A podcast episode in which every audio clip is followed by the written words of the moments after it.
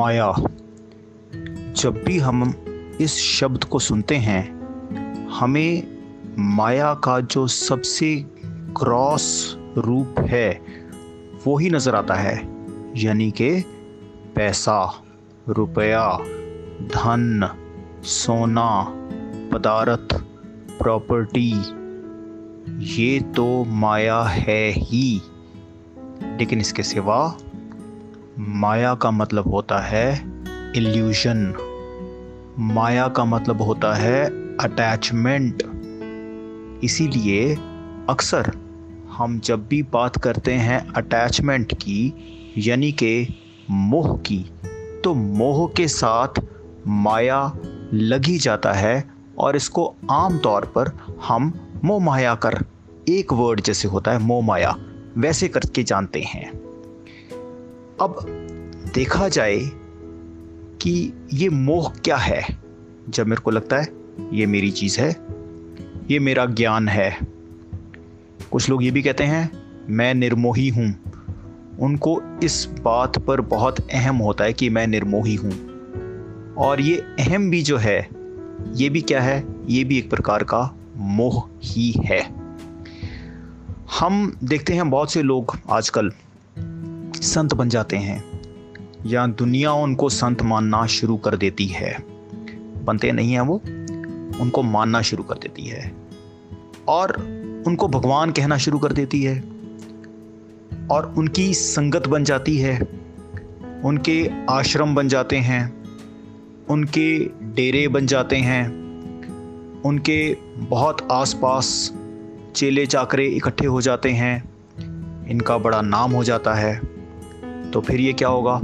यहाँ पे माया आकर इनको घेर लेती है, इनको अटैक कर देती है, इनकी बुद्धि हर लेती है।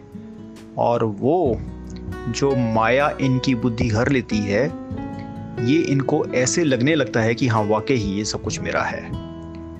तो वो कुछ भी इसमें से त्यागने को तैयार नहीं होते। एक भी चेला इधर से उधर चला जाए तो इतनी सी क्षति भी वो बर्दाश्त नहीं कर सकते।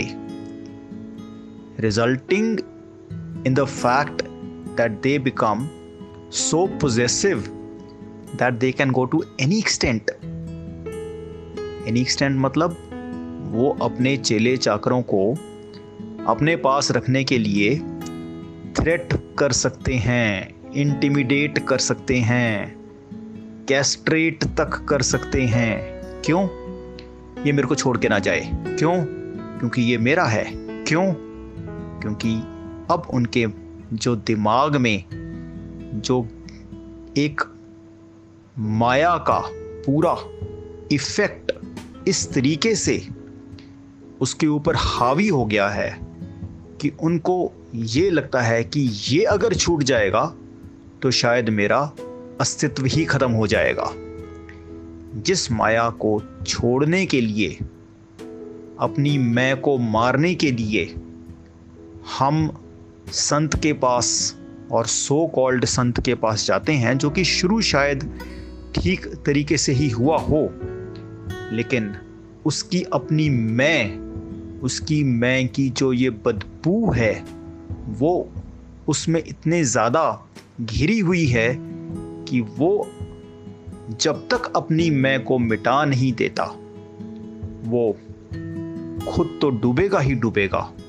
अपने साथ के सारे चेले चाकरों को भी डुबा देगा। फूलों के बीच में से अतर निकलता है इसेंस जो निकलता है, कुछ किलोग्राम फूलों में से कुछ बूंदें ही निकलती हैं। तो बुल्ले शाह ये कहते हैं, फुल्ला दातु अतर बना अतरा दा फिर कड दरिया दरिया विच फिर रज के नहा मछियाँ वांगू तारियाँ ला फिर भी तेरी बो नहीं मुकनी पहले अपनी मैं मुका ज़रा गौर करें